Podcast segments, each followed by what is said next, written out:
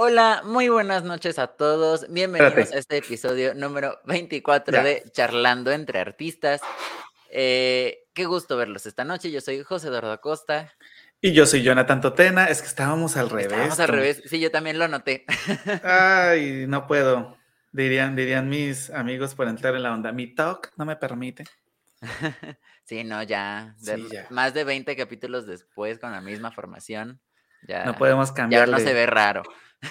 Sí. Yo me pierdo, me pierdo así en el espacio. Así como, espérate, ay, ay. De por sí estoy perdido con esto de que todo lo manda en espejo, Ah, sí. pero bueno. José Eduardo, llegamos al programa número 24. Esto está de locos. Sí, ¿quién, quién lo diría que ya, ya estamos acá en estos, en estos números tan fuertes del Ya sé. 24? Qué, qué Ya estamos a nada de superar tu edad en número. No, ya, ¿Cuántos años tienes? tengo 23, gracias. En abril cumplo 24, pero todavía tengo Ok. 23. Imagínate, este programa es más viejo que tú. Al menos en número. Bueno, José Eduardo, al día de hoy tenemos un gran invitado. Así es. Y ahorita que estábamos escuchando los, los consejos de los anteriores y el otro video que pues salen más colombianos, amigos míos, la variedad de acentos tan bárbara, y justo lo comentábamos ahorita con nuestro invitado antes de las bambalinas, por decirlo así, que hay, obviamente en Latinoamérica hay muchísimo, pero aquí en México es increíble porque sí se siente bastante. Los que nos están viendo desde Colombia, yo sé que van a notar gran diferencia en la parte del acento y a mí en lo personal me gusta muchísimo escuchar acentos diferentes y pues no le demos más largas a esto, José Eduardo. Así es. Pues esta noche tenemos a un gran invitado, músico, cantante, compositor, influencer, maestro. ¿Qué no hace? No ¿Qué sé, no ahorita le preguntamos.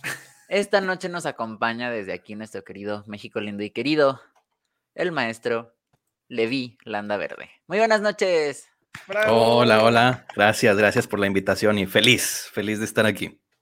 Qué gusto, ¿no? Qué, gustazo tenerte aquí. Primero que nada, y antes de que se nos olvide, eh, pues agradecerte que hayas aceptado la invitación tan rápido, porque sí soy muy consciente que cuando se te hizo la invitación fue así que de, de momentito de, ah, sí, mira, aquí está el número.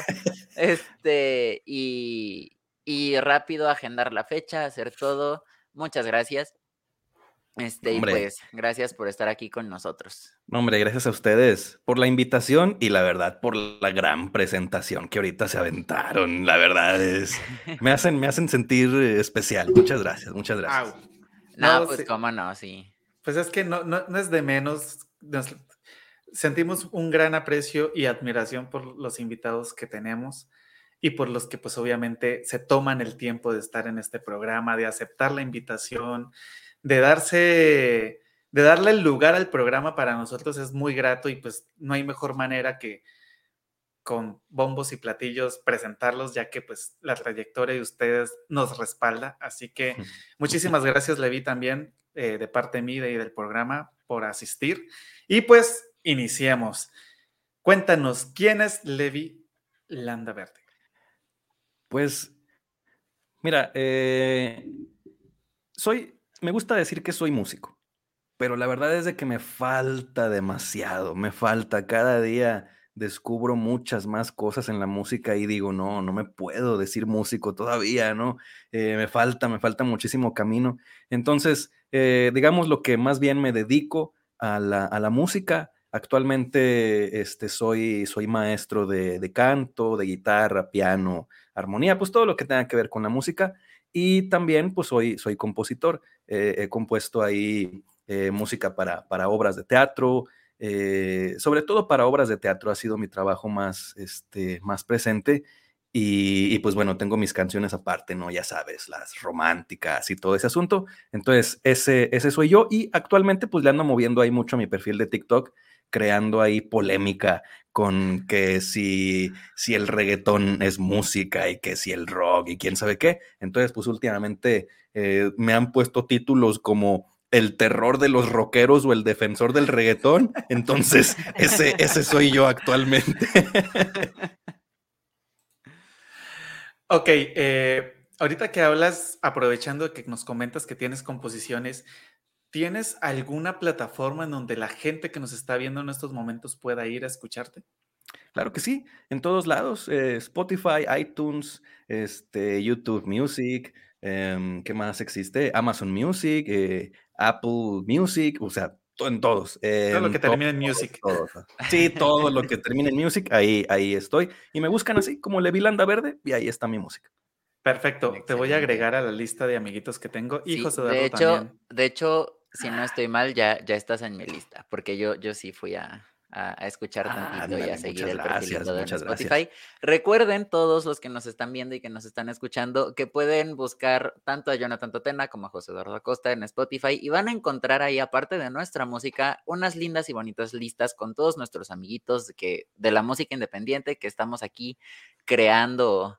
Eh, pues arte para todos ustedes, para que lo puedan disfrutar, porque pues no, no hay nada mejor que apoyar el, el bonito arte local e independiente. Claro. Entonces, pues ahí también pueden encontrar la música de Levi Landa Verde. Bueno, antes de continuar, quiero saludar a los que ya nos están por aquí comentando. Tenemos a charleros. Alma del Rosario Molina Segura, un saludo enorme. Muy buenas noches, madre. Saludotes. Eh, tenemos por aquí a José Antonio, desde Colombia nos están escuchando en estos momentos y ahorita le voy a pasar el link para que también te escuche en plataformas digitales. Tenemos por aquí un saludo muy especial de parte de Aníbal Bastida. Dice, buenas noches, en especial a mi profe. Estoy emocionado por el capítulo de hoy. Gracias, Aníbal. Un saludo. Gracias por el contacto, porque si no hubiera sido por él, Levi Landa Verde no estaría aquí el día de hoy. Entonces, muchas gracias. Y también tenemos por aquí a Alan Parada, que ya estuvo en Charlando entre Artistas, que sigue fiel a Charlando. Muchas gracias, Alan. No, y que lo vas a ver dentro de ocho días. Ahí va a estar intenso, porque dentro de ocho días nuestro invitado es su profe. Ay, Dios. El que le enseñó todo lo que sabe, entonces. Excelente. va, a estar, interesante. Vamos, va, vas a ver que sí. Y bueno. Levi, yo tengo una, una pregunta muy, muy curiosa que estás muy en tu derecho de no responderla si no la quieres responder. No, dime, dime. ¿Levi Landaverde es tu nombre artístico o es tu nombre real? Es, es mi nombre real. Eh, ah. fíjate que mucha gente, mucha gente piensa que, ¿y de dónde sacaste ese nombre? Pues es que así me llamo. bueno, realmente mi primer nombre es Iván. Eh, mis dos nombres son Iván Levi. Eh, este, y mi primer apellido es, es Landa Verde. Y por cuestiones como de, ya sabes, ¿no? De musicalidad, me gustó Levi Verde. Aparte de que es, es cuando iba yo ahí a poner mi, mi, canal de YouTube y mis plataformas y todo ese rollo, pues ya ves, busca, busca uno nombres que no estén ocupados, ¿no? Entonces, pues Levi Verde, efectivamente estaba desocupado y luego me hice un logo que son dos L's como cursivas y dije, ya, así, le vi la anda verde, no le busco demasiado, entonces es mi nombre de verdad. Ok, es que sí, es, es un nombre muy, muy, muy diferente, muy bonito, muy interesante, que uno no, no, luego no asociaría como que, ah, es un nombre real. Es que sí se, sí se siente muy artístico. Por eso, por eso me gustó, fíjate, te digo, como que tiene musicalidad. Bueno, según yo, ya soy un payaso, según yo. Todos somos payasos, pero sí. Sí, o sea, ni te lo voy a negar.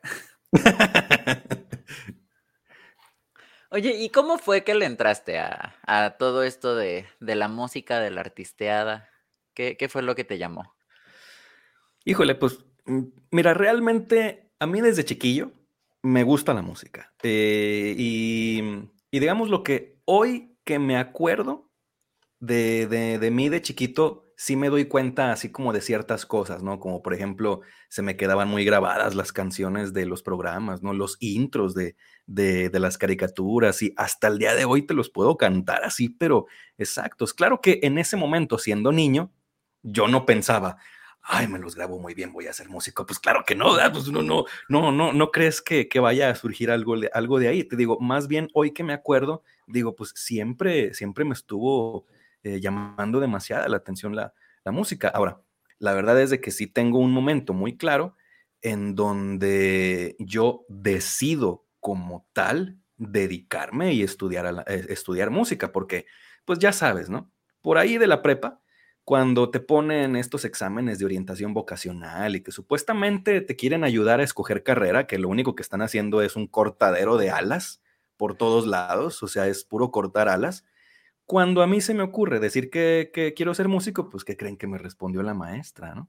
Me dijo, no, que mira que de eso no se puede, que ya, ya sabes. Cuando realmente en mis exámenes en la gráfica me salía artista o músico y un picote así hasta arriba, ¿no? Y todo, y todo lo demás hasta abajo. O sea, estaba muy claro que, que eso era lo que yo, lo que yo quería, lo mero bueno para mí. Termino la prepa y pues, sinceramente, para mí la música no era una opción. O sea, yo estuve buscando cosas que me dijeron en la escuela, ¿no? Me llegaron a decir que estudiara psicología, me llegaron a decir que estudiara diseño gráfico, pues ahí me tienes buscando, ¿no? a tal grado que cuando termino la prepa, de no saber qué hacer, decidí tomarme un año este, libre. O sea, dije, pues, ¿sabes qué? Sí. Le dije a mis papás, me voy a buscar un trabajo porque, pues, no sé qué hacer. Yo veía a todos mis amigos, ya sabes, que sacando la ficha y el examen de admisión, y yo no sabía nada. En serio, no sabía, no sabía qué hacer. Y me tomé un año. En ese año, pues, afortunadamente, eh, encontré trabajo y todo. Y, fíjate que fue, fue la unión de varios factores, ¿eh? porque un trabajo que conseguí fue en un cine. Ahí, ahí está la primer clave. mi trabajo era, ya sabes, cortar los boletitos en la entrada y al final de la función barrer las palomitas y andar limpiando los refrescos y las charolas y ya sabes, ¿no? Ese, ese fue el primer punto, trabajar en un cine.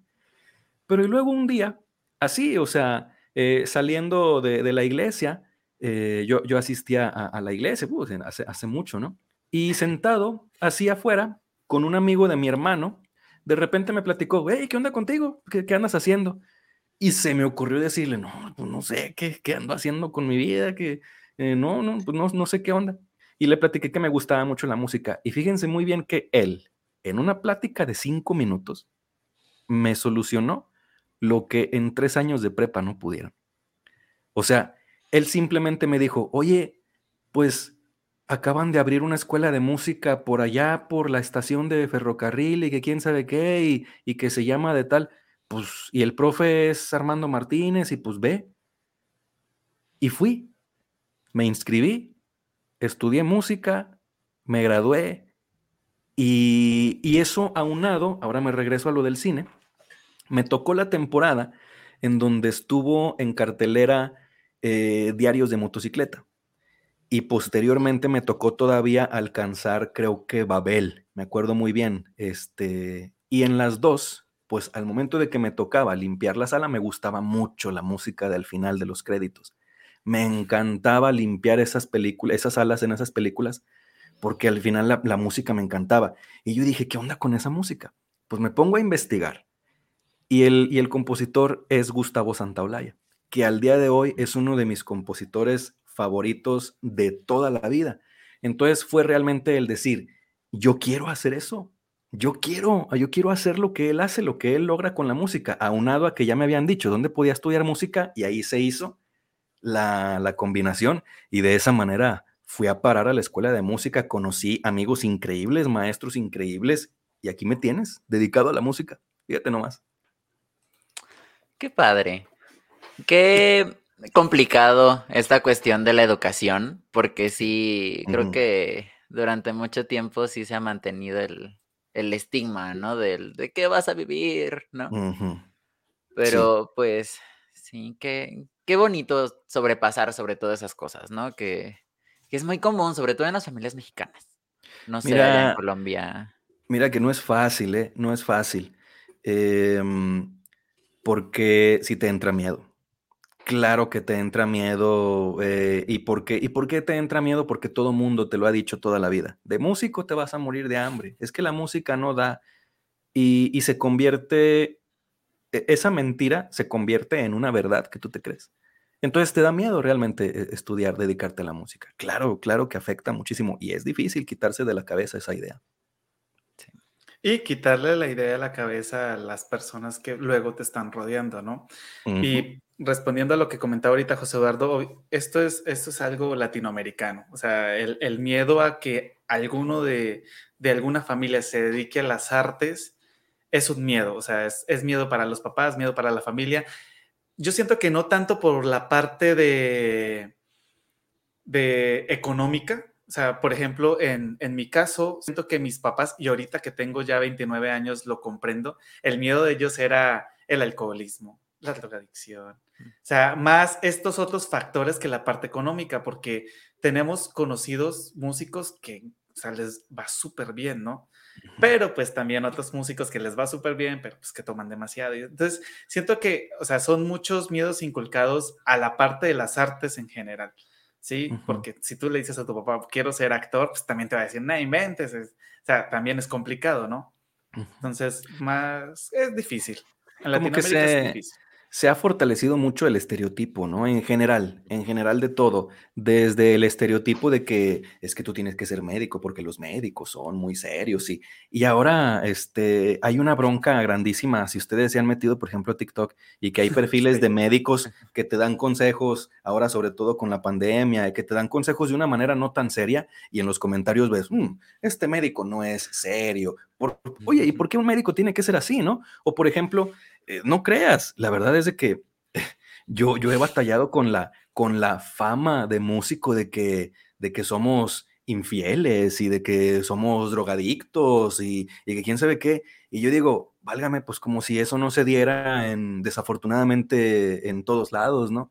Eh, no es algo exclusivo de, nosotros los músicos, no somos malas personas. Eh, y, así, como, así como existe esto en el ámbito artístico, existe en todos lados, desafortunadamente. Pero bien lo que dices, se ha fortalecido mucho el, estereotipo y no está bien, no está bien. También siento que algo que, que favorece ese, esas creencias es que el músico lo guiño guiño lo hace en público, ¿no? O es más fácil que vean un artista drogado, que vean un ah, artista borracho, a que vean un médico borracho, o sea. Claro. O sea, sí, sí, estamos más como en el ojo público a diferencia de las demás carreras. Entonces todo el mundo dice, no, pues es que si él bebe, todos beben, ¿no? Y bueno, pues, Tienes razón. Pero bueno. Ya, ya, ya, ya, ya tocamos fibras sensibles.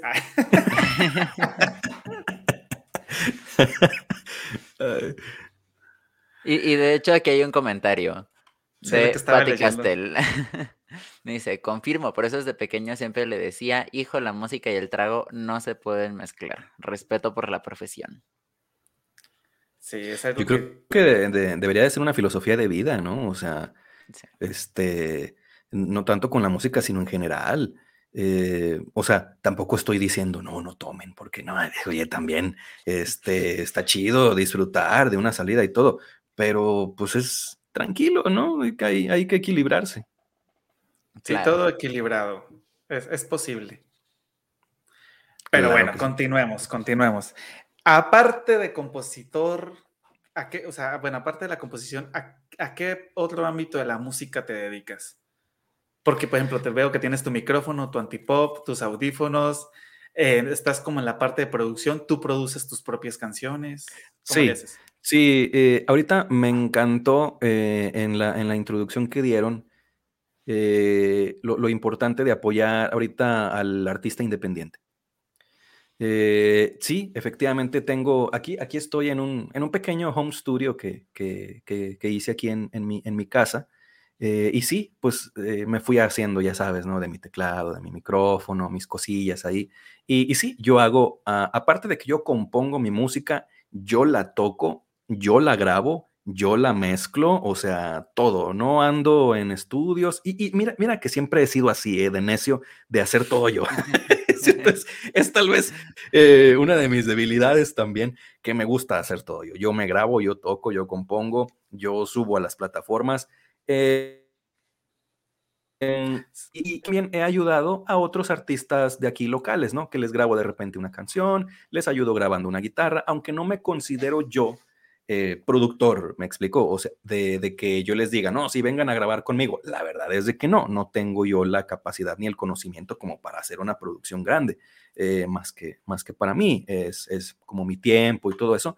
Entonces le entro mucho a la, a la, a la producción para mí, de, de mi música, y últimamente la verdad, últimamente le han dado moviendo mucho a la difusión, este, sobre todo en TikTok, em, con eh, esto mismo que estamos haciendo aquí, ¿no? Inspirar a las personas a que, oye, se puede, se puede estudiar música, se puede vivir de la música, este, hay que, hay que darle, no necesariamente tienes que renunciar a todo en la vida, claro que no, puedes llevarlo a la par, ¿no? Este, un trabajo y, tu, y tu música, el inspirar a las personas a que hoy en día la tenemos más fácil los artistas independientes con las plataformas, eh, el hecho de que hasta con grabar una, una canción en un celular, eh, este, se te puede hacer viral, o sea, tenemos realmente muchas oportunidades, entonces ahorita ando mucho en la difusión de la música, de dar consejos a, a cantantes, dar consejos consejos a compositores. También ando mucho en el movimiento de dejar discursos de odio en la música, ¿no? Y de, y de superioridad, como decir, yo porque escucho música clásica soy mejor que el que escucha reggaetón, o, o cosas como el reggaetón es de los vulgares y de los corrientes. Entonces, ando mucho en la lucha por dejar discursos clasistas y discursos de odio, y ahí, ahí ando metido en la grilla. Qué bueno y qué importante. Eh, fíjate que ahorita que, mencionas esto de, del, del reggaetón como tal, eh, yo, yo he tenido conflicto con algunos conocidos por lo mismo, ¿no? O sea, pues, o sea, está como el odio hacia, hacia el reggaetón o hacia los reggaetoneros, porque pues obviamente hay canciones que sí tienen como que un, lenguaje muy explícito y demás. Claro. Pero, o sea, también lo está en todo lado. Ajá. O sea, en el rock también hay canciones que te dices, o sea, espérate, esto si le pones el pum, tac, tac, tac, tac, es una canción de reggaetón sin problemas, ¿no? Sin ánimo de crear polémica con los que nos están viendo. Ah, claro. Y una vez compartí un video de un, de un cantante famoso colombiano que se llama Maluma, no sé si lo conoces. no, no lo conozco. Ah. Eh, el, muchacho, bueno, no, él sí es muchacho, es muchísimo menor que yo, le puedo decir muchacho. Eh, este mancito estaba cantando una canción de José José justo cuando ocurrió pues el fallecimiento de José José. El triste, ¿no? La del triste, sí. Y yo decía, o sea, no inventes, se le escucha súper bien, o sea, se nota que, que él canta, tal vez escogió un género que es odiado por algunos músicos, pero no quiere decir que lo haga mal, ¿no? Y entonces ahí empezó el comentario, pero ¿cómo puedes decir que...? Y yo decía, pues, el vato está haciendo algo bien porque es millonario. ¿Qué estoy haciendo yo que aún no soy millonario como el más? Exacto. O sea, algo está haciendo bien él, ¿no? Entonces, sí hay que dejar también un poco el odio contra los géneros que no nos gustan porque simplemente no nos gustan. ¿Sabes? Ahorita, ahorita traigo yo mucho, y es que hace dos semanas se me ocurrió subir un video. Híjole, explotó. explotó, pero la, la pelea, pero durísima, durísima. En donde es un discurso generacional. En donde hago un video en donde digo, el reggaetón es basura y no es música porque no saben cantar. Pero eso lo dijo el rockero al que le dijeron, el rock no es música porque son puros gritos y es puro ruido. Y es un discurso generacional. O sea, hoy los que critican el reggaetón son los que antes los criticaron por el rock, me explico. Y ahora, ¿por qué yo traigo este discurso? La verdad es de que porque yo era así. Yo era de los que, como estudié música, hombre, me creía superior porque yo escuchaba jazz y música clásica y quién sabe qué. Y yo sí me sentía con el derecho de que mm, el reggaetón es para quién sabe qué. Cuando logras entender que el reggaetón, el problema del reggaetón no es el reggaetón, sino como bien lo acabas de mencionar, la industria que tiene atado, por ejemplo, a Maluma en ese género, porque te aseguro que Maluma pudiera hacer cosas increíbles, pero la industria lo tiene amarrado, ¿no? atado para que les genere, para que les genere dinero. Y sabes, eh, así una de, las, una de las cosas que realmente cambió mi manera de pensar fueron dos cosas y no sé si tengamos tiempo para que las platique porque me puedo extender muchísimo, ¿eh? ustedes digan. Todo tranquilo, no, te preocupes. Adelante. Ok, fíjense. Les, les platica, ay, déjame preparo, pues. Entonces, este, les platicaba ahorita que fue gracias a la música de Gustavo Santaolalla que yo me, me animé a estudiar música, ¿de acuerdo? Entonces, hace unos 7, 8 años, yo creo que más o menos 7, me enteré de que iba a venir Gustavo Santaolalla este, por acá en un concierto gratuito. Entonces dije, no, hombre, es mi oportunidad para ir a verlo. Entonces cuando me pongo a investigar, no venía como Gustavo Santaolalla solo, sino venía con un grupo que él tiene que se llama Bajo Fondo. Y me pongo yo a investigar acerca de Bajo Fondo y ándale, que es música electrónica. Es tango electrónico. En ese momento yo decía que la música electrónica era guacala y quién sabe qué, ya te la sabes, ¿no? Y uno de mis compositores favoritos, el que me inspiró a estudiar música, traía tango electrónico. ¿Puedes creer eso? Entonces yo dije, ¿cómo? Y me pongo a escucharlo. Dije, pues lo, lo voy a ir a ver porque lo quiero conocer. Y me pongo a escuchar la música de bajo fondo. Y descubro que, para empezar, lo escuché por curiosidad de Gustavo Santaolalla y que fue un gusto adquirido. Me explico que el primer impacto fue, ay caray, como que no me gusta, pero le voy a dar la oportunidad. Entonces fue un gusto realmente adquirido. Ese fue mi primer impacto, el yo decir, cómo esta persona no tiene límites para crear música, él hace lo que quiera con la música, ¿va? Entonces fue decir, alguien que respeto anda haciendo lo que eras con la música, oye, pues qué chidote, ¿no? Y el segundo impacto fue con otro compositor que de hecho es, es este Jorge Drexler, que también hizo la canción con la que ganó el Oscar en la película de, Diarios de Motocicleta. Y Jorge Drexler trae un discurso que es, es que el reggaetón realmente es un gran género musical. Lo malo es de que está muy mal representado. No hay buenos o malos géneros musicales. Lo que pasa es de que la industria está haciendo música para vender. O sea, y, y lo malo es la industria. Lo lamentable es la industria. Entonces, eh, ahorita yo traigo mucho ahí en, mis videos el, la creación del artista esclavo y flojo, en donde, imagínate, yo, y, esto ha pasado muchas veces, no nada más, estoy poniendo como ejemplo a Maluma, pero ha pasado muchas veces, ¿no? De artistas que ni modo, se hacen famosos con un género musical y casi casi los obligan a hacer ese género musical, pero por dentro ellos siempre hubieran querido hacer country, por ejemplo. Entonces se convierten en esclavos ¿sí? Porque les dicen qué hacer, cómo componer, y tienes que hacer esto, y tienes que vestirte de esta manera, y se convierten en artistas esclavos. Y eso mismo los convierte en artistas flojos. ¿Por qué? Porque ahora ya existe el miedo de crear algo diferente porque no va a vender. Entonces ya no se convierten en artistas con una, con una creatividad libre, sino que ahora están sentenciados a, tienes que hacer esto. Imagínatelos por dentro las ganas que tuvieran de hacer de cantar otra cosa, de agarrar su guitarra y aventarse una canción romántica, pero tal vez están obligados a hacerlo por contrato, a hacer otra cosa, ¿me explico?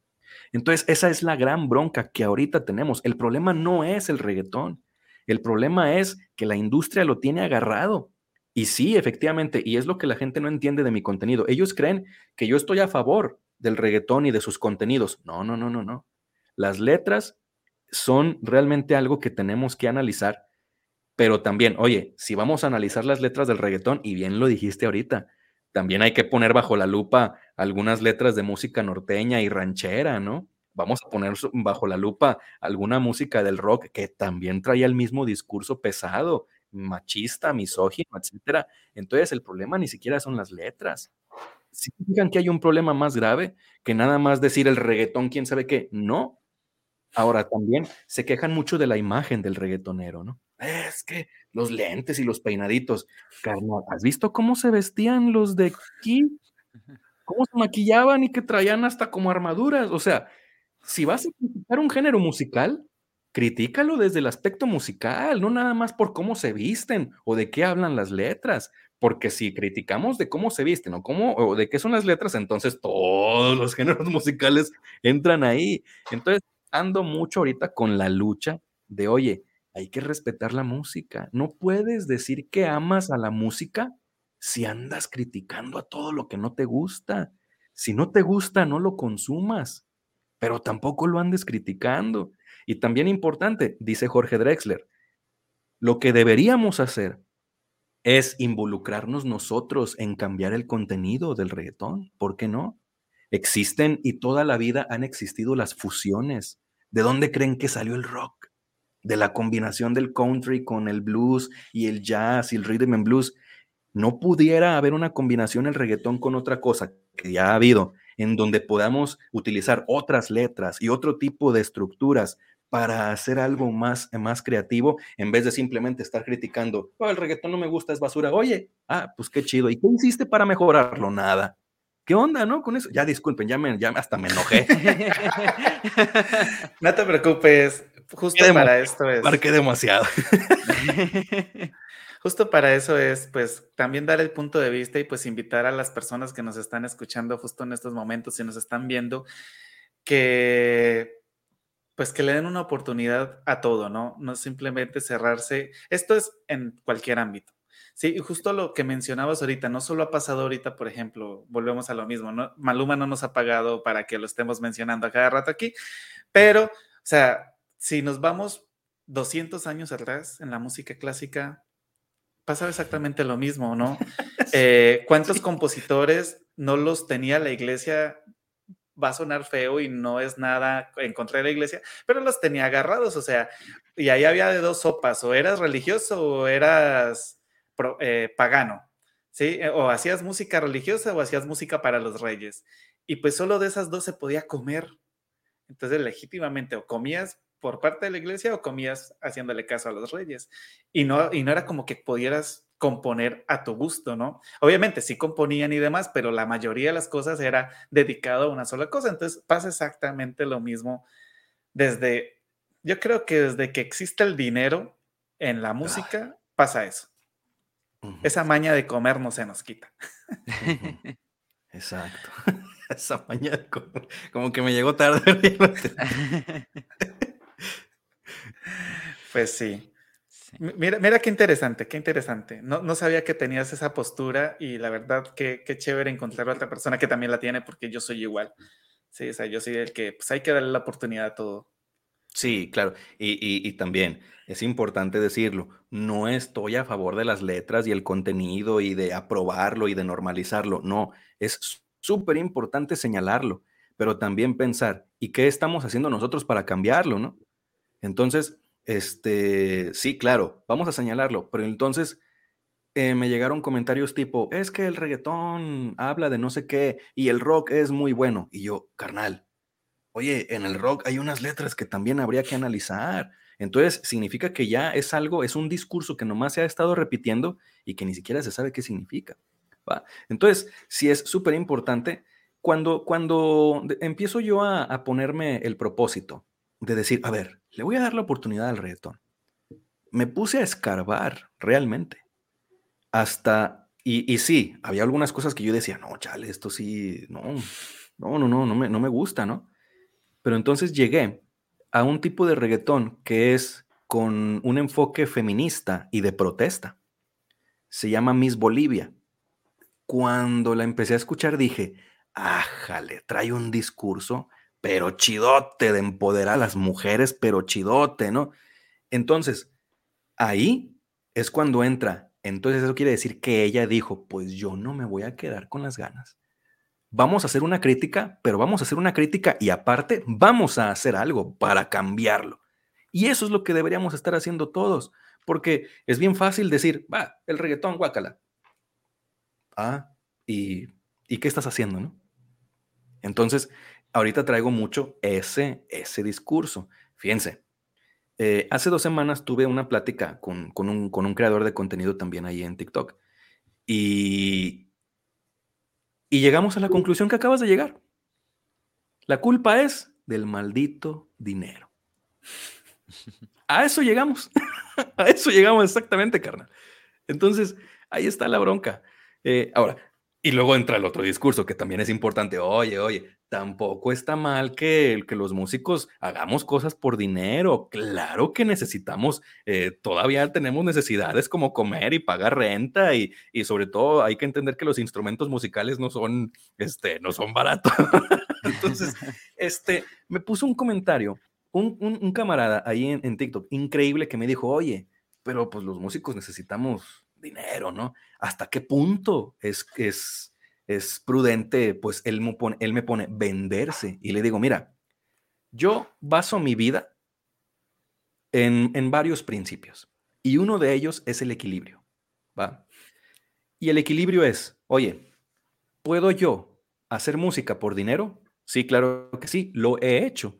Me han pedido música, o sea, he hecho música por pedido, como les digo. En las obras de teatro no es que yo de repente haya dicho, oh, hice esta música para una obra de teatro. No, la verdad es que me dijeron, oye, queremos una música de acuerdo con estas características, ¿no?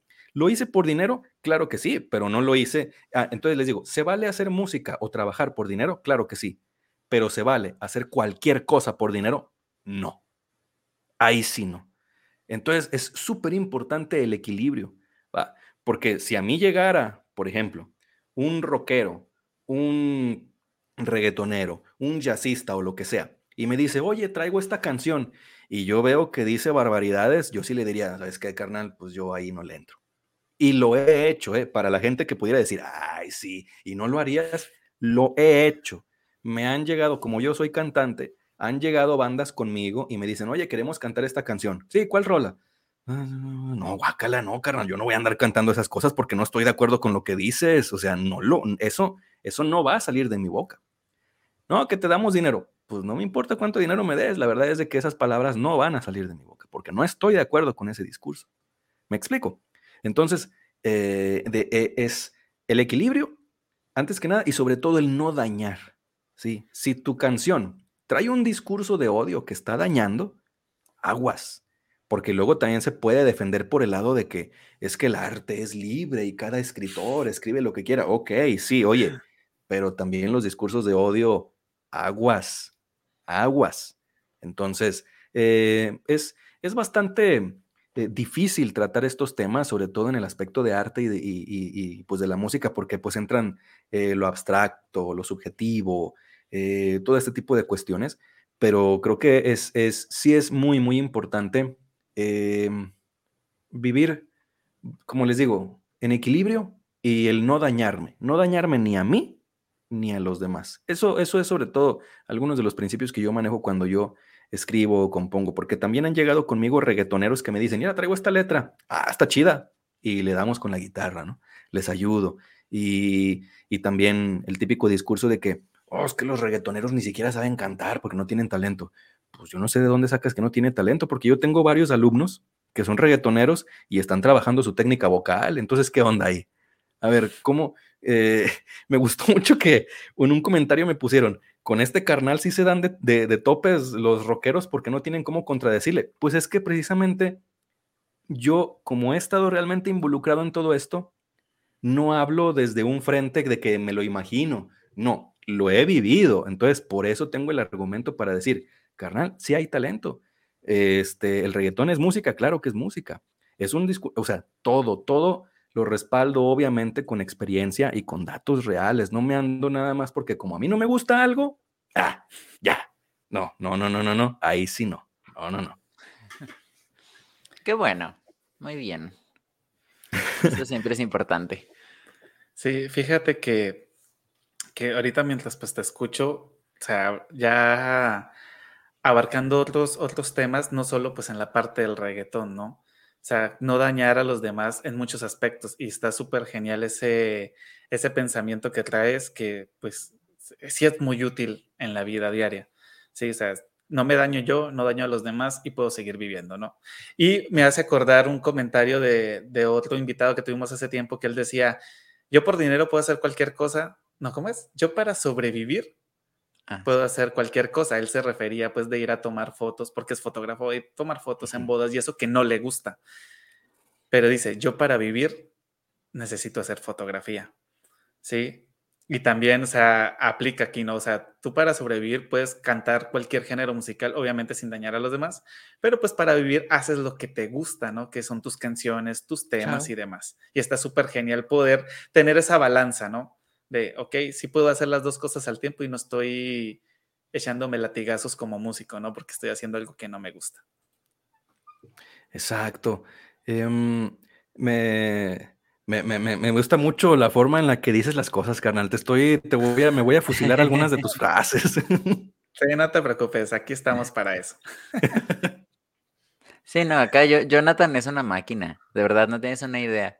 Se, echa luego cada cosa en los miércoles. Es impresionante. Si, si supiera usar Twitter, haría muy buenos tweets. Pero como no sé usar Twitter, se lo pierden. Muy bien. Oye, Levi. Dime. A ver, cuéntanos entonces un poco de lo que tú has hecho ya en tu música, estas composiciones que has hecho para ti, para obras de teatro. Si no estoy mal, también compusiste para un cortometraje. Sí, para, para un cortometraje, pero fue, haz de cuenta, una cancioncita chiquitita, chiquitita para, para una escena. Ay, pues ahí te va. Mira. este, pues todo, todo músico, y creo que toda, toda, todas las personas en algún momento estamos influenciados por algo o por alguien, ¿no? Y, y ahorita, y ya desde hace tiempo, de mis influencias más fuertes, pues son, como les digo, Gustavo Santaolalla y la música de Radiohead. Radiohead es mi banda favorita de, de siempre y el contenido de Tom York y todo eso. Por lo que mi música, pues al estar muy influenciada en ellos dos, digamos lo que sale bastante triste, ¿no? es música que yo le llamo música triste, como melancolía y todo eso. Y pues da, la casualidad de que las obras de teatro que he musicalizado han sido de contenido, de contenido pesado. La, la primera, este, nada más fue una cancioncita, muy, muy, este, muy sencilla. Eh, y con esa canción fue que el director me dijo, oye, es que nos interesa que nos ayudes. Ah, no, perdón, fueron dos. La primera se llama Inventario de Fantasmas. Eh, de, eh, habla de pérdida, ¿no? Entonces, este, era ponerle música a una grabación de una canción que se había escrito hace mucho y quién sabe que les ayudé a poner la guitarra. Y posteriormente igual les ayudé a poner la guitarra en, en otra que se llama Avenida Durango, no me acuerdo cómo, número 88, algo así. Y después me dijeron, ¿sabes qué? Es que traemos otra obra que se llama En el desierto no hay sirenas.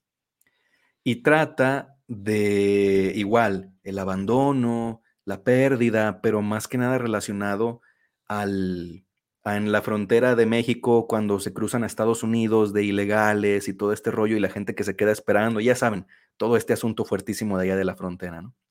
Entonces me dicen, pero queremos que hagas la música completa, completa. No, hombre, cuando estuve en la lectura de los guiones y me empezaron a surgir las ideas, la verdad es de que salió música desgarradora. Y, si van a escuchar mi música a las plataformas, pues no esperen encontrar música romántica y, este, y, feliz, me explico. Van a encontrar ese álbum que se llama En el desierto no hay sirenas, que es música bastante eh, triste y melancólica, ¿no? Entonces, ese fue uno de mis trabajos y es el que ahorita tengo publicado. Y la verdad es de que estoy increíblemente orgulloso eh, porque tiene esos, eh, me ha ayudado, ¿sabes cómo? A encontrar la metáfora el cómo, cómo describir algo con mi música, que tenga un significado. Entonces, por ejemplo, me, me encantó una pieza que se llama Despojo, le puse yo Despojo, y está compuesta específicamente para una escena en donde el personaje, uno de los personajes que ya está en Estados Unidos y allá los andan persiguiendo y hasta matando y todo este asunto, está diciendo que ya no, ya está perdiendo su identidad. Dice, acá te tienes que olvidar de tu nombre y de todo ese. Entonces, la música está hecha como si fuera estarse arrancando cosas, por eso se llama despojo. Entonces, son acordes en la guitarra que son, o sea, como si estuviera despojándose. Me, encantó hacer, convertir como esta metáfora en música, ¿me explico? Y ahorita, estoy trabajando, y espero que no me vayan a regañar por decir, este, pero ahorita estoy trabajando en otra obra de teatro que está próxima a, estrenarse. Y mira, no les voy a dar mucho detalle, pero estuve en la lectura del guion y todavía sin siquiera tener ideas para la música, yo ya estaba llorando con el guion. Entonces, entonces cuando, cuando me puse, ya que terminé la lectura y que me puse a ver las ideas y todo, ¿saben lo, maravilloso que se siente el dar las notas e imaginarse en la obra y sentir ese impacto que te puede llevar hasta las lágrimas y decir, híjole, le di al clavo, ¿no? Eh, le, di, y, esa experiencia ha sido fascinante y no la he experimentado en otra cosa más que en el teatro. Entonces, eh, pues e, eso es lo que te puedo contar de, la música de que, he escrito para las obras de teatro, música triste, de nostalgia, de, de pérdida, pero al mismo tiempo pues bonita, ¿me explico? De esto que nada más el arte te puede dar. Sí, eh, fíjate que aprovechando ahorita que estás hablando de eso, sí había un anuncio y se me olvidó. Este próximo 22 de febrero sale un tema mío, se llama Ansiedad.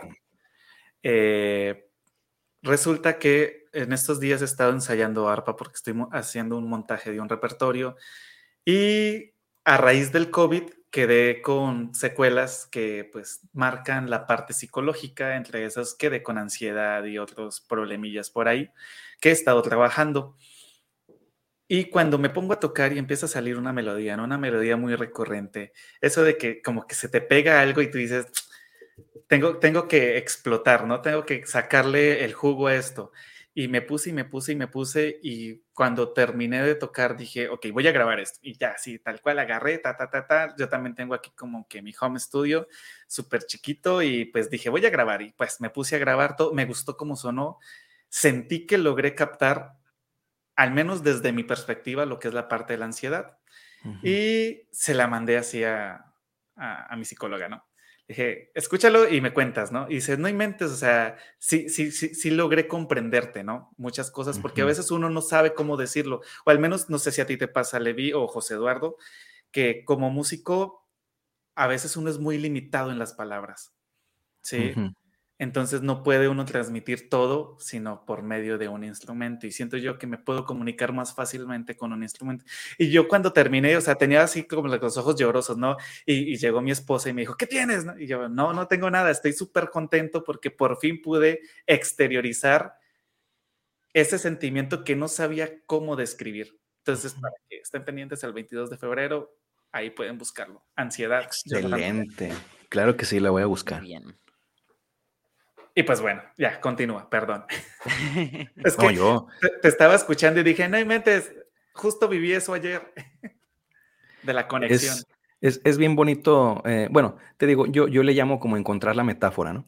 Em, el poder, y, creo que esto es en general en, en cualquier ámbito artístico, el poder encontrar la forma de representar algo, como lo es, por ejemplo, un sentimiento, una sensación, una historia en, música, eh, pues ya sabes, ¿no? Ay, no, pues voy a meter un acorde tal porque suena triste o lo que sea. Eso es como que lo más básico, ¿no? Pero cuando logras irte más allá, ¿no? En donde tal cosa representa una ola, representa el aire y que logras encontrar esa abstracción, esa metáfora, la verdad es de que eh, cuenta un compositor, ay, no me acuerdo si es uruguayo, eh, se llama Rally Barrio Nuevo. Eh, él dice, no hay nada más maravilloso como el momento cuando te llega la inspiración de una canción. Y en serio es una experiencia, híjole, maravillosa, maravillosa. Por aquí estoy buscando, porque quiero saber de dónde es, porque el chisme no me deja. Oye, yo escucho que tienes esta influencia muy fuerte de la música sudamericana, sobre todo estas canciones de protesta, pero Gustavo Santalaya yo lo conozco como música de protesta. Sí, pues es que Gustavo, veo Gustavo que era influencia. Sí, claro. Gustavo fue el pionero en el rock en español. Eh, hay que empezar, hay que, hay que hablar de que el, rock empieza como rebeldía, ¿no? De protesta. Hay que, hay que gritar para que nos escuchen pero pues evidentemente entra en inglés. Y ya sabe, ¿no? Hasta los programas, eh, estas que hacen comedia de cómo cantábamos en inglés guachaguacheando, el, el pingüino Rodríguez y, todas esas canciones que le poníamos palabras raras. Entonces eh, entra esta idea de que, oigan, pues vamos a hacer rock en español, ¿no? Pero que aparte, que no nada más sea rock en español, sino que sea rock en español, pero que aparte suene a latino, ¿no? Que suene a, nosotros. Y es ahí cuando entra Santa Olaya y arranca con este movimiento de el rock latinoamericano, ¿no? Y, y, obviamente, ¿y qué creen que pasó en su época? Lo criticaron. No, ¿cómo, le, ¿cómo vas a meter un charango en el rock? ¿Cómo le vas a meter un bombo? Pues lo hizo y tómala, ¿no? Entonces, y pegó. efectivamente, y pegó, y mira hasta dónde llegó. O sea, llega, llega hasta acá y existe el rock, este latino que suena a esta combinación increíble, ¿no? Yo me acuerdo de chiquillo escuchar a mi hermano mayor decir, wow, este rock suena como algo mexicano, pero con rock, estaba, estaba increíble, era maravilloso escuchar algo así. Y sabes, ¿sabes de dónde traigo también esto de lo de la protesta? porque también fui trovador. Entonces la trova es de protesta, ya te la sabes, ¿no? Silvio Rodríguez, Fernando Delgadillo, eh, y traigo mucho esta, esta protesta. Y aparte, siempre he sido un rebelde. Siempre he sido un rebelde. Siempre. Entonces lo traigo, ya lo traigo. sí, eh, Rally Barrio Nuevo, ya averigüé de dónde es, es argentino, para que tengan Ah, es argentino. Ok. Sí, sí, sí, no me pude quedar con la cosilla ahí. escucha su música, escucha su música, es increíble, increíble. Ahorita tengo que anotar todo lo que, espérate, de una vez lo anoto.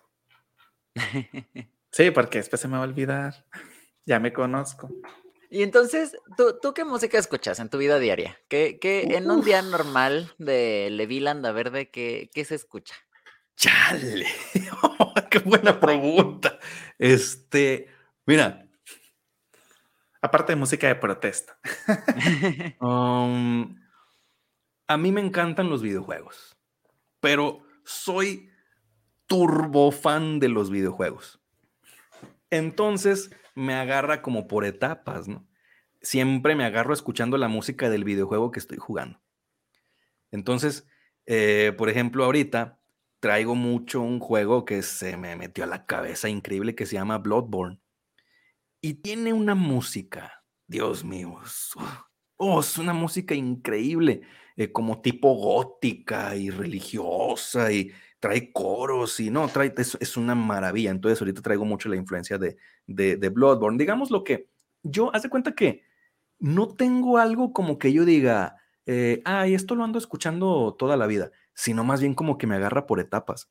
Hace tres años me agarró Radiohead de diario, así, diario, diario Radiohead, todo desde en la mañana hasta en la noche Radiohead, así. Como que yo siempre he sido muy así, de que me agarra algo, algo, eh, una idea y no la suelto por un ratote, ¿no?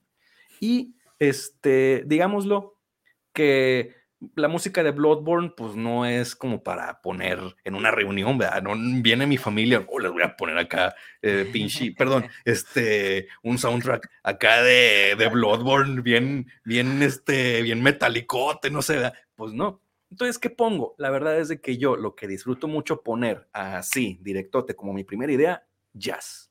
Es lo primerito hacia lo que, hacia lo que me voy. Jazz, este, tanto de lo primero y de lo, de lo último. Me gusta mucho, por ejemplo, ahorita, actualmente, Snarky Poppy. Canijos, esos de Snarky Poppy. Nada más que lo, lo malo de los de Snarky Poppy es de que me hacen sentir que no sé nada de música. Entonces, los escucho, los escucho y digo, no, no soy nada, no soy nada absolutamente, ¿no? Y, y, me gusta mucho lo, lo antiguo, ¿no? Lo primerito de Coltrane, de Parker, Miles Davis, me voy hasta Jelly Roll, o sea, eh, todo lo que tenga que ver con jazz. Digamos lo que entonces el jazz es la música que pongo cuando traigo como las ganas de, poner música eh, para, acompañarme y todo ese rollo. Eh, pero así, de, ponerme como para analizar y disfrutar lo que traiga de moda. Qué difícil pregunta, me pusiste a pensar demasiado. Fíjate que generalmente entre músicos siempre esa es una pregunta muy difícil. He, notado eso. O sea, tanto cuando nos preguntan a nosotros como cuando aquí le llegamos a preguntar a, algún otro músico, siempre es como de, ¡Ah! escogí por temporadas, ¿no? Sí. Sí, sí. sí, yo, yo, también soy de los que se casa con algo y, a la onda, para que me saquen de ahí. Pobrecita de mi esposa, que luego sí sufre demasiado por eso. Sí. O sea, y soy, puedo escuchar una canción 100 veces y no tengo ningún problema. Obviamente sé que al mundo no le gusta, entonces no lo hago en público, lo hago para mí solito. Pero sí, está, está. Y lo mismo cuando me pongo a ensayar una canción porque me gusta mucho, entonces también es dele, que dele, que dele, que dele, pobrecitos. Eso sí se lo aguantan mis vecinos. Por aquí tenemos una pregunta para ti, Levi. Y dice: ¿Cómo interpretas la frase escuchar el silencio y la magia que transmite? Es que los charleros vienen asesinos. No, esta pregunta, ¿cómo se llama? Patty. Híjole, Patty. ¿Qué, pregunta sasa, ¿no? Te la devuelvo. ¿Cómo interpretas la frase escuchar el silencio? Bueno, el silencio, por más extraño que parezca, es una parte importantísima de la música. Es importante, un grado, un grado importantísimo en la música, el silencio. eh, en el silencio, aunque no haya absolutamente ni una nota, el silencio claro que se puede interpretar. Definitivamente. Entonces, el silencio puede crearte expectativa. El silencio puede crearte una emoción que una nota tal vez no te pueda este, transmitir. ¿Y sabes qué? Voy a sacar otra vez al tema a Gustavo Santaolalla, porque Gustavo Santaolalla trae mucho el discurso del silencio. Y él dice que el silencio es difícil de utilizar. ¿eh? El silencio bien utilizado está chidote, pero es difícil de utilizar. Y aguas. No, él dice, no es este silencio como cuando terminas, tan, tan. No, no, no, no, no. Es el silencio cuando dejas ese pedacito. ¿Te fijas cómo, cómo crea expectativa, tensión? Eso, saberlo utilizar en una pieza es increíble. Y Patti, si tienes oportunidad ahorita, en este mismo momento, ve a escuchar la canción de Jorge Drexler que se llama Silencio. No es broma, no es como la de John Cage, este, que dura, que dura 4.33 en silencio. No, no, no, no, porque eso ya es como hasta broma, ¿no? No, esto es real. Esto, esto es real. Este, busca Silencio de Jorge Drexler y es una manera increíble de interpretar el silencio. Escúchala y es, esa, esa sería mi respuesta. Sí, es que, es que, ¿qué, pregunta, Marte, cálmate. Sí. Fíjate que, que, ahorita, ahorita todo lo que comentas, pues una vez es como que sí, o sea, como que sí lo sabes, pero lo pasas desapercibido, ¿no? Y sí necesitas que te lo recuerden. Sí. Bastante. Te voy a buscar ahorita, ahorita saliendo del programa, te voy a buscar en TikTok. Ya tienes un seguidor nuevo. Y posiblemente en algún momento te haga un dúo ahí peleándote. Eso, eso. Muy bien. Eh, Levi, ah, nos has hablado de que pues todo lo que haces en tu vida artística, en tu trabajo y demás, y pues nos comentas que tienes una pasión por los videojuegos. ¿Tienes algún otro hobby aparte de los videojuegos? O sea, que mm. hagas cuando no estés jugando ni estés haciendo música. Cocinar. Creo que, creo que sería cocinar, fíjate. Porque pensé la típica de que, ay, estar con mi novia y todo ese rollo. Pero la verdad es de que cuando estoy con mi novia, pues, ¿qué hacemos? Jugar videojuegos y, ah, bueno, ¿sabes qué? Ver películas y series, ¿no? Pero pues ver películas y series está medio chafa decirlo, así como que pues es lo de, lo de siempre. Eh, me gusta mucho cocinar, mucho, muchísimo cocinar. Y, luego, pues ya sabes, pues cocinar puedes poner música. hombre, entonces es la mejor, la mejor combinación. Entonces, yo, yo diría que, que, cocinar. Soy muy bueno haciendo ahí algunas cosillas. Este, si tienen oportunidad algún día de visitarme, les cocino algo. Que quede constancia. Necesito saber qué, qué minuto es. Ah. Que, quede constancia que por ahí de mayo voy a andar en tierras. sí, sí. no inventes, José. Creo que me voy a ir contigo. En la maleta. Sí, no, no hay problema, vaya. Así sea, dirían en Colombia, así sea en burro, pero llego. Sin albur. Pero bueno. Oye, eh, No, no, no, sigue, sigue, sigue. Tú habla, ya he hablado demasiado. Más o menos, aproximadamente, sin decir tu edad si no quieres, ¿cuántos años llevas en, esto? Porque por lo que entiendo ya, ya es bastante que llevas aquí en, en la música bueno, pues, pues, no, tengo bronca, tengo 34 años, creo. Sí, 34. Sí, 34. este. bueno, entré a estudiar música, creo que a los 18. Entonces, digamos lo que ya de dentro de la música de manera seria desde, desde los 18, ¿no? Pero obviamente antes de, de entrar a estudiar, pues ya sabes, ya andaba ya ahí con mi guitarrilla eh, de romántico y, este, con, la, con la cantada y todo.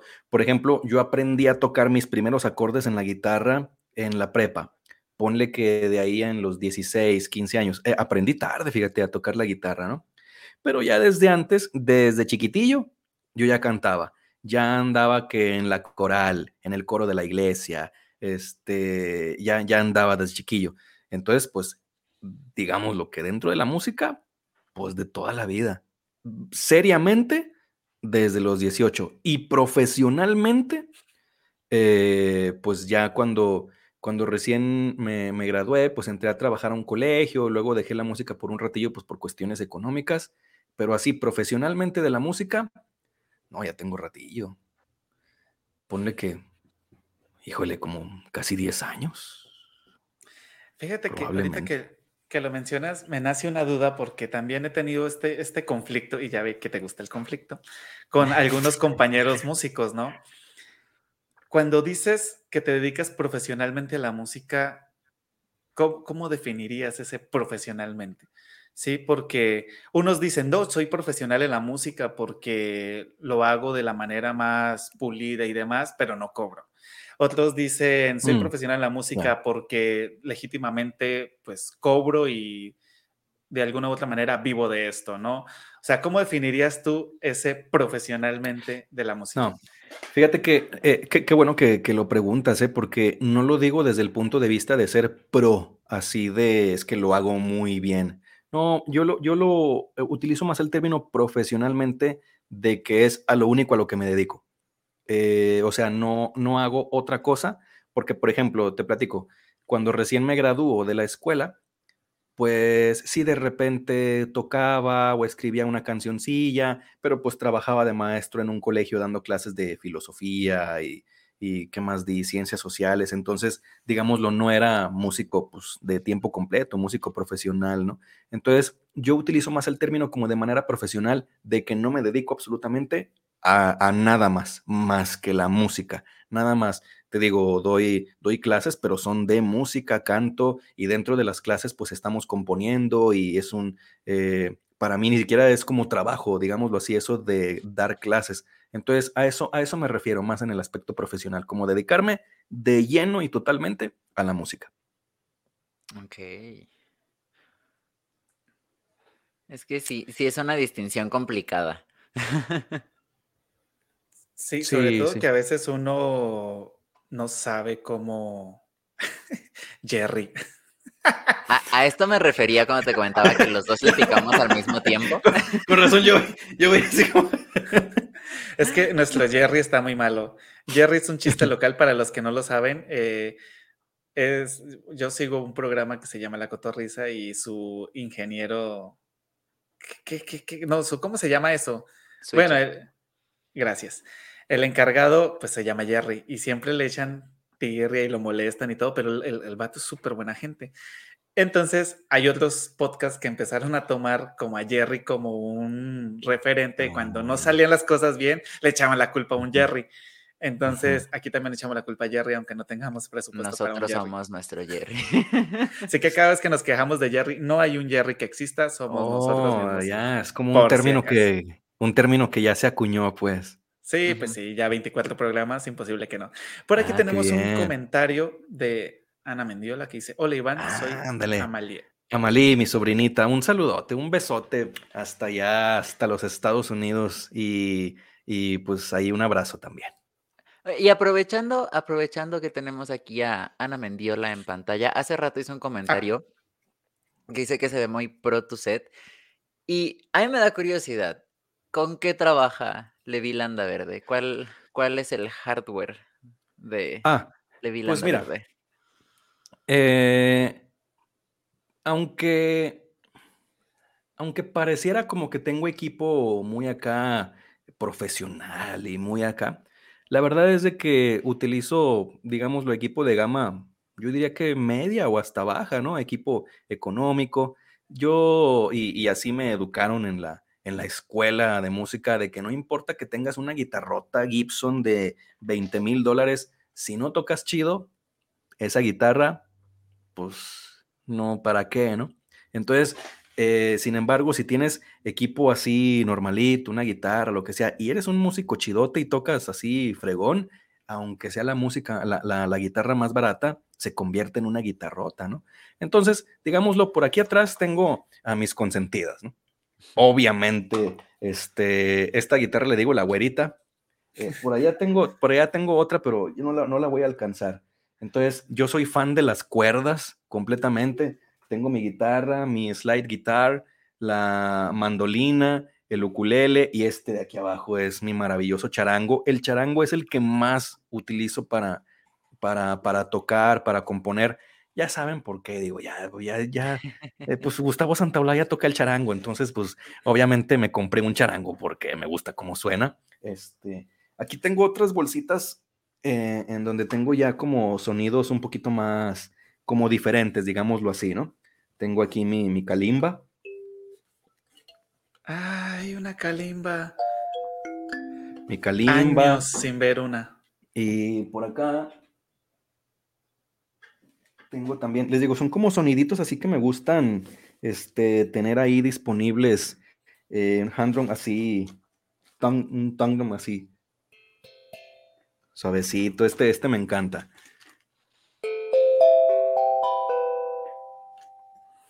No sé si lo habían escuchado.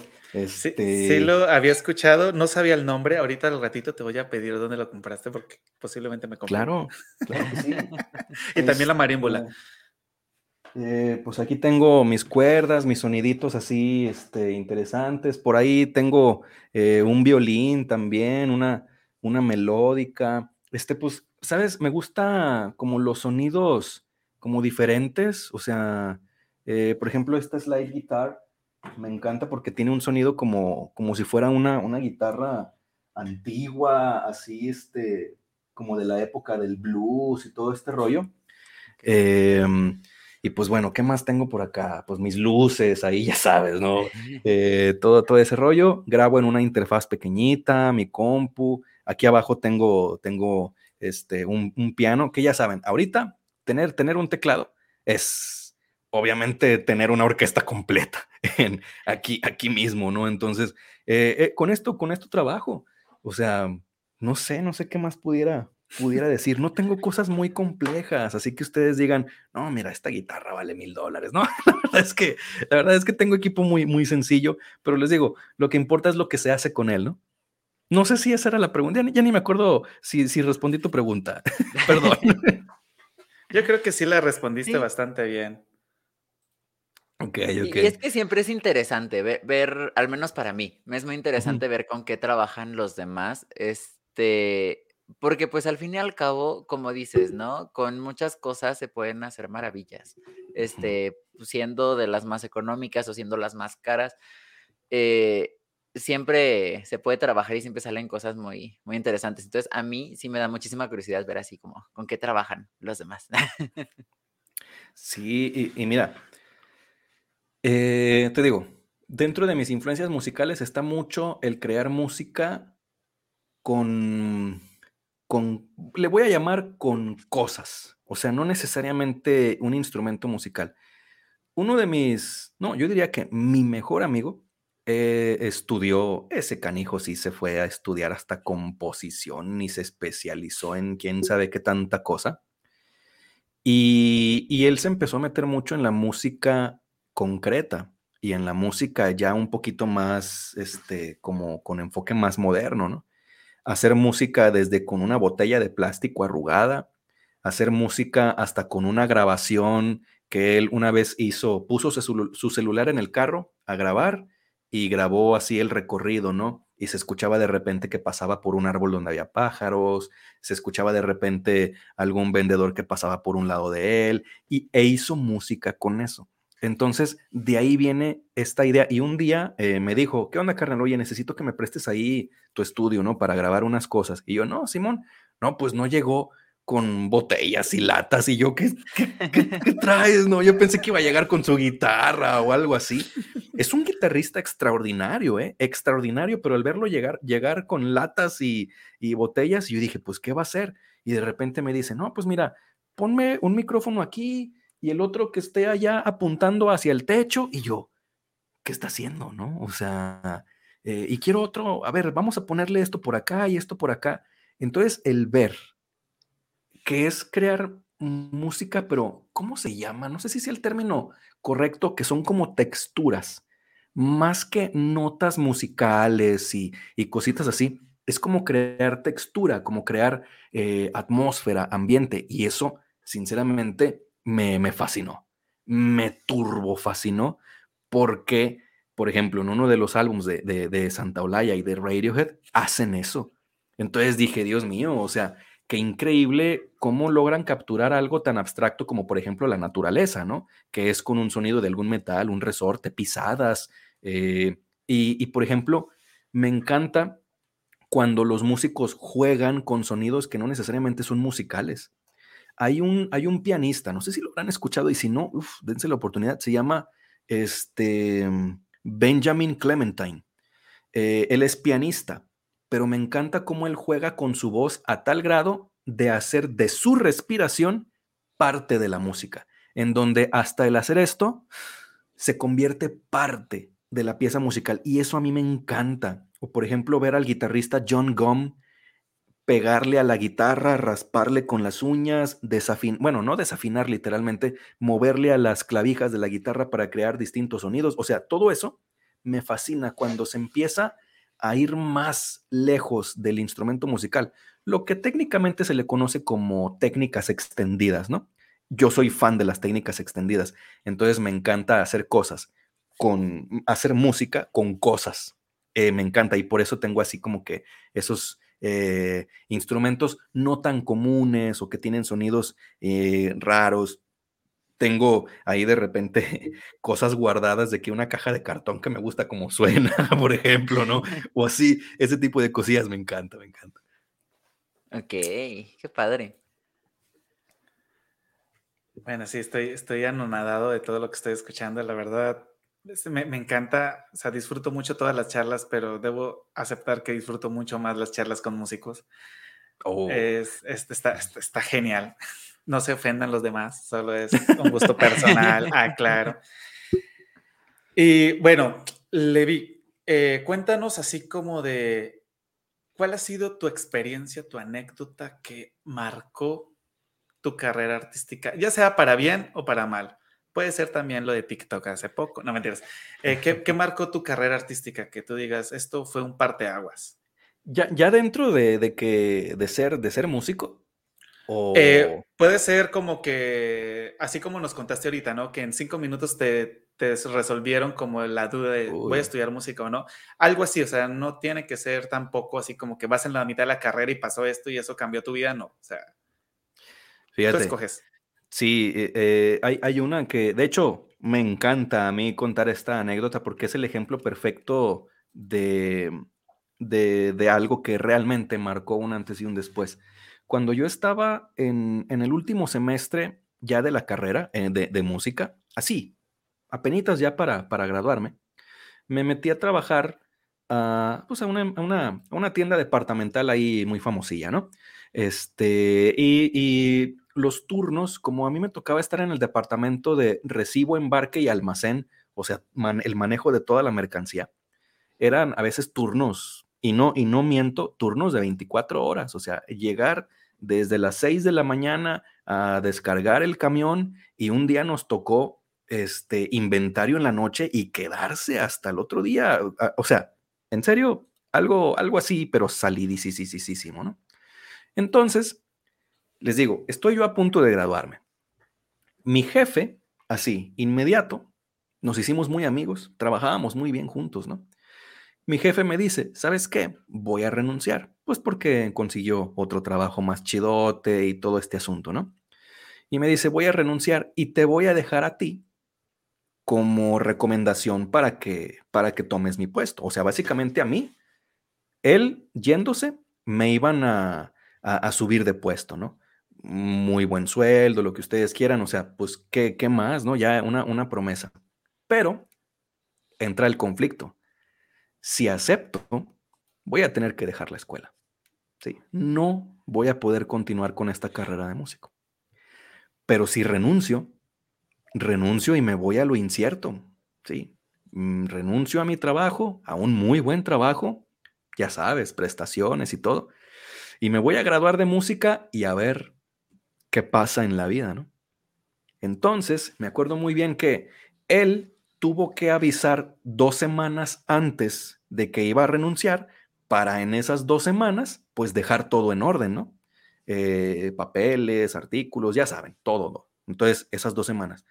Todas esas dos semanas, yo estuve, piense y piense y piense. Me quedo, me voy, me quedo, me voy. Y fíjense bien lo que pasó el último día, y esto realmente parece broma, carnales, pero neta no es broma, es verdad. El último día que él trabajó, estaba yo contando unos zapatos, así de unas cajas, pues que vengan las cajas completas y todo ese rollo. Eh, estaba yo contando esa, esa mercancía a un lado del elevador en donde pasan los de mantenimiento, los conserjes y todo ese rollo. Estaba yo contando las cajas y llega uno de los de mantenimiento, le pica al elevador y se pone a esperar a que el elevador llegue. Y de repente voltea conmigo y me dice, oye, ¿tú qué estás haciendo aquí? Y yo volteo así, ¿yo? O sea, ¿por qué? Y le dije, estoy estorbando, ¿qué rollo? ¿No van a, van a pasar con algo? Y, me dice, eh, no, o sea, tú, Iván, ¿qué estás haciendo aquí? Tú eres demasiado talentoso, inteligente, o sea, ¿qué estás haciendo aquí? Y ya, llegó el elevador y se fue. Imagínense el impacto que tuvo en mi mente eso. Bueno, ese mismo día, así, el último día que mi jefe trabajaba, el mismo día que me dijo eso el de mantenimiento, subí a recursos humanos y le dije a la, a la licenciada, ¿sabe qué? Hoy renuncio. Y se quedó, ¿cómo? A ver, ¿cómo? Le dije, sí, hoy, hoy me voy, hoy es mi último día. No, hombre, les volteé todo de cabeza, ¿no? Porque ya habían dejado todo en orden, ya iba yo a ser el jefe, este, y de repente se les va, ¿y a quién iban a dejar? Y ahora, y, y, no me dejó. O sea, realmente me dijo, a ver, regresa a lo que andabas y ahorita, ahorita hablamos. Piénsalo, ¿no? Ahí voy en el elevador hacia abajo pensando, ¿qué hice? y de repente, y de repente me hablan. Oye, ¿puedes subir aquí a la oficina del licenciado? Ay, no me acuerdo de su nombre, que me perdone. Y ahí voy. Voy entrando y estaban en la oficina, la de recursos humanos, mi jefe, que les digo que había renunciado, el jefe de mi jefe, o sea, como el, gerente del departamento, y el gerente de toda la tienda, o sea, el mero mero de toda la tienda. Y yo dije, no, hombre, me van a matar, me van a, me van a comer vivo, ¿no? Oye, pues, ¿cómo que quieres renunciar y que no sé qué? Y les dije, miren, yo no sé de dónde saqué, saqué el valor, ¿eh? Y les dije, no, es que hoy me tengo que ir, pero ¿por qué? Y les dije claramente, lo que pasa es que estoy a punto de graduarme y yo quiero dedicarme a la música. ¿Qué creen que me dijeron? Lo que me habían dicho toda la vida todos. ¿Qué vas a hacer el día de mañana? De la música no se puede. Te vas a morir de hambre y bla, bla, bla. Imagínense cuatro personas bombardeándome a punto de terminar mi carrera. ¿Se dan cuenta de eso? Y ese día yo les dije, no, me voy, en serio. Y me dice la de recursos humanos, olvídate de que te demos una carta de recomendación y olvídate de ponernos como referencia, no vamos a dar una buena referencia. O sea, todo el prestigio que yo había construido en esa empresa, así, para abajo inmediatamente. Valió chetos. Ajá. Renuncio, se termina mi día, los de seguridad detrás de mí, porque ya saben, ¿no? que no se vaya a robar nada. Me revisaron y todo. Salgo más que sentir tristeza o lo que sea, sentí un alivio increíble de haberme soltado y de saber que iba a ser la última vez que iba a salir de esa puerta. Al siguiente día fui a mi escuela, seguí todo, dimos el último concierto para graduación y todo ese rollo. Y ahí fue cuando te cae el 20. A la madre, ya se me acabó la escuela y ahora qué voy a hacer? ¿A dónde va a conseguir un trabajo un músico, no? ¿Hay algún lugar donde contraten músicos o dónde, voy, no? Les digo, esto es verdad, es una experiencia verdadera. Obviamente, como había renunciado a mi trabajo, pues no había podido al final pagar unas partes de unas mensualidades, ¿no? Ahí de la escuela. Y me habla el director. Y ahí voy. Dije, ching, me va a cobrar. Y me dice, oye, pues mira, estoy viendo que aquí debes unas mensualidades. ¿Qué te parece si las pagas dando clases? en la carrera. ¿Pueden creerlo? O sea, terminando mi carrera me contrató para dar clases. Y una vez que empecé a dar clases, me quedé dando clases. Y ahí fue donde empecé a dedicarme ahora sí a dar clases de música y aprender y relacionarme con, con músicos y alumnos y todo. Y, y, esa sí ha sido la experiencia que de verdad ha marcado mi vida y mi carrera. Ese sí es un antes y un después. ¿Qué tal? Tazo. Qué, qué, intenso. es como si compitieran los invitados a ver cuál tiene la experiencia más bárbara. está, Qué buena, qué buena. Me gustó mucho, la verdad. Sí, sí, sí he tenido experiencias algo similares a la que nos comentas y, y sí se siente, sí, sí, da miedo. Y bueno, también, ¿qué consejo le darías tú, Levi Landaverde, a estas personitas que nos están viendo hoy, que de pronto se quieran dedicar a la música, que se quieran dedicar de pronto a producirse ellos mismos y demás? ¿Qué, qué, qué consejo les darías? Ok. Primero que nada, entender que esta experiencia que me pasó a mí, me pasó a mí. ¿Va? Es súper importante porque yo no le puedo decir a nadie, no renuncia a tu trabajo. ¿Va? Jamás, jamás le diría eso. Eso me pasó a mí. Por lo tanto, eh, ¿le puede pasar a alguien más? Claro que sí, pero no les voy a decir déjenlo todo y dedíquense a la música. No. Yo tuve ahí el privilegio de que, de que me tocó, me tocó eso. ¿Sale? Pero mi consejo es, para empezar, sí se puede. O sea, de olvidemos ya este, este discurso de que de músico te mueres de hambre y que quién sabe qué. Mira, te voy a decir la verdad. La verdad es de que te va muy bien. Como músico te va muy bien. Y hay que admitirlo. Y te va muy bien. Si haces las cosas bien, te va muy bien. El trabajo este de las obras de teatro y todo este rollo, yo no lo busqué. ¿eh? Me buscaron porque pues, lo que hago, lo hago bien y me gusta. Si haces las cosas bien y te gusta, te va a caer trabajo y solito. Pero, pero, pero, pero, pero, hay que, hay que decirlo claro. Para llegar a ese punto, si estás estudiando o todavía necesitas pues comprarte equipo, guitarras o lo que sea, necesitas un trabajo, ¿sí? Esto obviamente, yo como les digo, trabajé durante un rato en un colegio y dejé esperando a la música y luego me fui poco a poco como saliendo del colegio, me explico, en lo que fui yo más o menos estabilizándome. Entonces, sí, está chido. si te quieres dedicar a la música, está muy chido. Sí se puede, definitivamente, pero necesitas ir a la par con algo que te sostenga bien. ¿De acuerdo? Entonces, no se trata de renunciar a todo por la música, no. Y creo que esto nadie lo ha hecho. Todos, hasta los médicos o lo que sea, cuando han este, estudiado, tienen su trabajito con el que más o menos ahí se van, este, se van sacando al ruedo, ¿no? Eh, trabajar en, en, vendiendo comida o de mesero o lo que sea. Entonces necesitamos un trabajo que nos vaya ayudando a salir adelante y ahora sí, vete haciendo de cosas, de tu instrumento musical, de tu interfaz, de tu micrófono y sobre todo, empieza a hacer cosas, que es algo que yo les digo a mis alumnos, oye, ¿para cuándo grabas? ¿Sí? Ahorita ya lo puedes hacer desde tu celular. No tienes que ir a un estudio. Y ese es otro consejo. Hay que quitarnos la idea de que para ser un músico exitoso tienes que firmar con una productora e ir al estudio y sacar tu disco. ¿Tu disco? No, no, no, no, no, no, no. Ya la industria funciona diferente. Puedes lograrlo como artista independiente y ejemplos hay muchos. Te menciono uno, Billie Eilish. Desde el cuartito de su casa hacía música con su hermano y órale, le pegó. Así lo podemos hacer. Así lo estoy haciendo yo. Ahí la llevo con mi contenido de TikTok, subo rolitas de repente, tengo mi música publicada, pero también pues hay que, durante mucho tiempo tuve un trabajo que me, que me ayudara a conseguir todo esto que tengo, ¿no? Entonces, consejo, ¿se puede? Sí se puede y se puede muy bien, ¿va?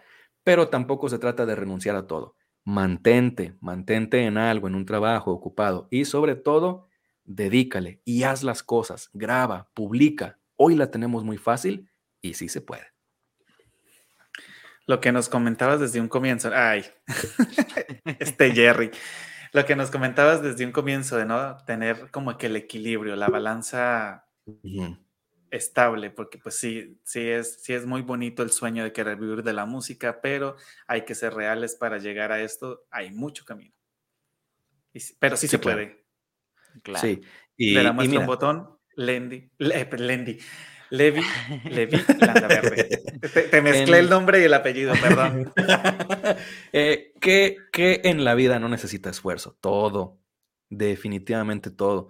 Este, de, mm, tienes que aprender que tampoco es em, perpetuar el, mito de la meritocracia, tampoco es, importante de, no perpetuar eso, o sea, hay que esforzarse, sí, pero también necesitas el, apoyarte con, el trabajo que necesites, ¿no? Y, y, mira, yo no me las doy de muy acá, de que yo, yo soy muy bueno, no, pero a mí me tocó andar limpiando este, tazas de baño, ¿eh? O sea, o sea, y si es necesario empezar desde abajo, claro, y, mantente, mantente fiel y, sobre todo lo que decíamos hace eh, eh, al, inicio, ¿no? De que no, no hacer daño, va, no pasar por encima de nadie, sí te puede llegar la oportunidad, em, hay, que, hay que mantenernos eh, estables, equilibrados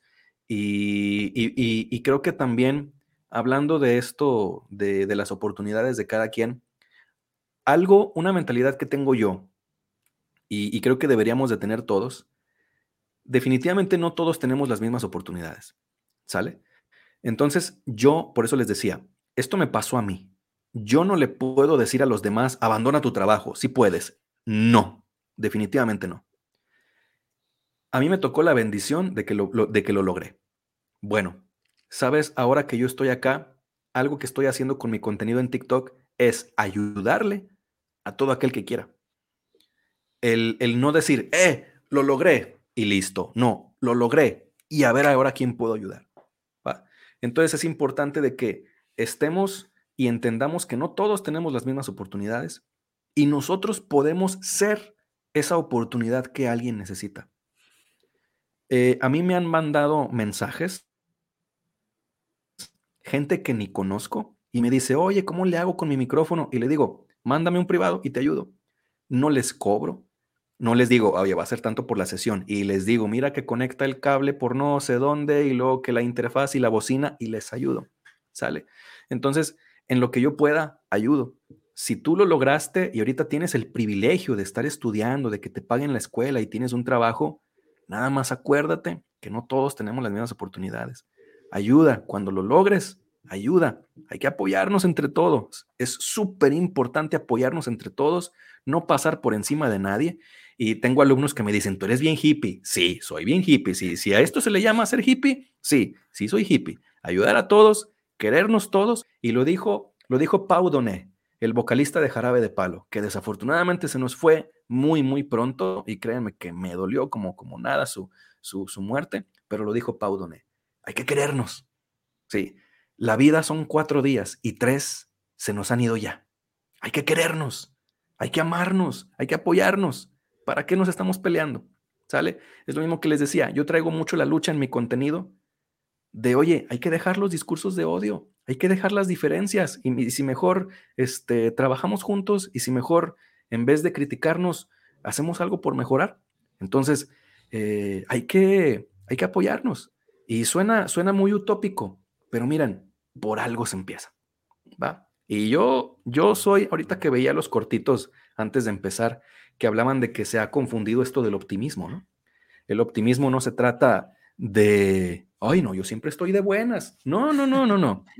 El optimismo se trata de pensar que todo tiene un espacio para mejorar, ¿sí? Y de que tenemos oportunidad para, para rescatar y mejorar. Y ya me estoy convirtiendo aquí ya en ya, pero ya, ya estoy abarcando demasiado, perdón, perdón. No te preocupes. No, está bien, está bien. bueno, Oye, pues... Levi, pues muchas gracias de verdad por acompañarnos. Yo suscribo lo que dijo Jonathan hace rato. Eh, esta ha sido una de las pláticas, creo que más, eh, más divertidas, más entretenidas que hemos tenido y que he aprendido muchísimo. O sea, es de, es de esas pláticas en las que sí me siento lleno, ¿no? Ah, que este, se nota mucho la pasión por tu trabajo, se nota mucho también eh, que te gusta estar ahí, em, como dices, ¿no? En tu contenido de creando esta unión para no... Ay, se me fue la palabra, perdóname. Es que, mira, si a mí no se me olvidan las palabras, yo no vengo al podcast. Este, em, Jonathan, ¿qué estoy queriendo decir? No tengo idea. No tengo idea. Pero, ajá, en fin. Este, esta idea del apoyarnos todos, apoyar el arte independiente también. Este, y pues eso lo que dije al principio también, pues muchas gracias por estar con nosotros, muchas gracias por aceptar tan rápido, sobre todo en un proyecto así que digo, es el episodio 24 y es algo que Jonathan dice muy seguido, ¿no? Esto de aceptar entrar a un proyecto sin saber qué es y sin ver qué onda todavía. Este, pues muchas gracias por, por el voto de confianza.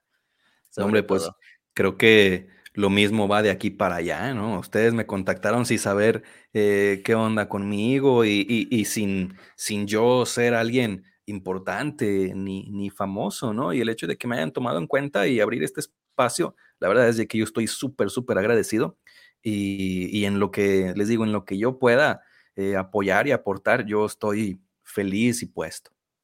Igualmente, este es tu espacio, sabes que aquí cuentas con charlando entre artistas. Cuando tengas alguna promoción de algún tema que quieras compartir con los charleros, con mucho gusto nos puedes mandar la información y aquí lo mencionamos, no tenemos ningún inconveniente con hacerte spot publicitario. Porque, pues, algún como día, lo dijiste, algún día vengo y les canto, ¿no? Aquí toco Ah, claro. Que quede. No hay problema. Nos parece Para prepararme, pues. Sí, claro que sí, hombre. Muchísimas gracias de verdad, Levi, por aceptar estar en Charlando entre Artistas justo lo, como lo que comentabas en un principio, si no me equivoco, no hay programa. Eh, es, es, un momento pues para compartir. Siento que es algo bonito que nos dejó la pandemia, esta como facilidad de poder ayudarnos entre todos y que pues es un momento clave. Siento que este 2022 que todos nos propongamos en poder ayudar a los que de pronto, como lo dijiste, no tienen las mismas oportunidades que nosotros es como que el mejor discurso que podemos tener. Así que lo vamos también a adoptar aquí en Charlando entre Artistas, si nos das el permiso. Así que pues apoyemos a los que más podamos. Recuerden que una de las mejores maneras de apoyar a los invitados que aceptan para charlar con nosotros aquí cada miércoles es compartir su contenido, compartir sus videos, compartir su música, escucharlos, darles like en sus publicaciones y pues así ayudamos a que este artista que se tomó su tiempo de venir a hablar con nosotros, pues pueda crecer y llegar a más personas. Y pues no siendo más, nos vemos el siguiente miércoles con Mauro Eric Castillero. Sí, lo dije bien, ¿verdad? Sí. Ah, excelente. Y pues, Levi, de verdad, muchas, muchas, muchas gracias. ¿Algo que quieras agregar, José Eduardo? Este, no, pues eh, lo que ya comenté hace rato, de verdad, muchas gracias por, por acompañarnos en el programa, por aceptar, por estar con nosotros. Y pues, ¿tienes canal de YouTube? Esa parte no, no te la pregunté. Em, en todos lados me encuentran como Levi Landaverde. Así, ah, en todos, todos, todos lados. Ahorita estoy más activo en TikTok por lo que yo les recomendaría, váyanse para TikTok, pero obviamente si escuchan mi música en YouTube y en las plataformas, pues me ayudan, ¿no? Ahí a, a, monetizar y todo ese rollo, pero si quieren ver el cotorreo que traigo, vayan a TikTok. Excelente. Entonces, aquí abajito del video van a encontrar todos los links necesarios para ir a seguir a Levi Landaverde y escuchar su música, compartir sus videos, etcétera, etcétera, etcétera. Y para los que nos están escuchando en Spotify y demás, ay, Dios mío, y demás plataformas de podcast, los invitamos a que nos busquen en Instagram como Charlando entre Artistas. Ahí también tenemos por ahí etiquetado a Levi para que lo puedan seguir en también sus redes sociales. Y pues muchísimas gracias por estar otro miércoles musical con nosotros, otro miércoles artístico. Y pues nos vemos la siguiente semana. Esto fue Charlando entre Artistas. Adiós. Hasta luego, buenas noches.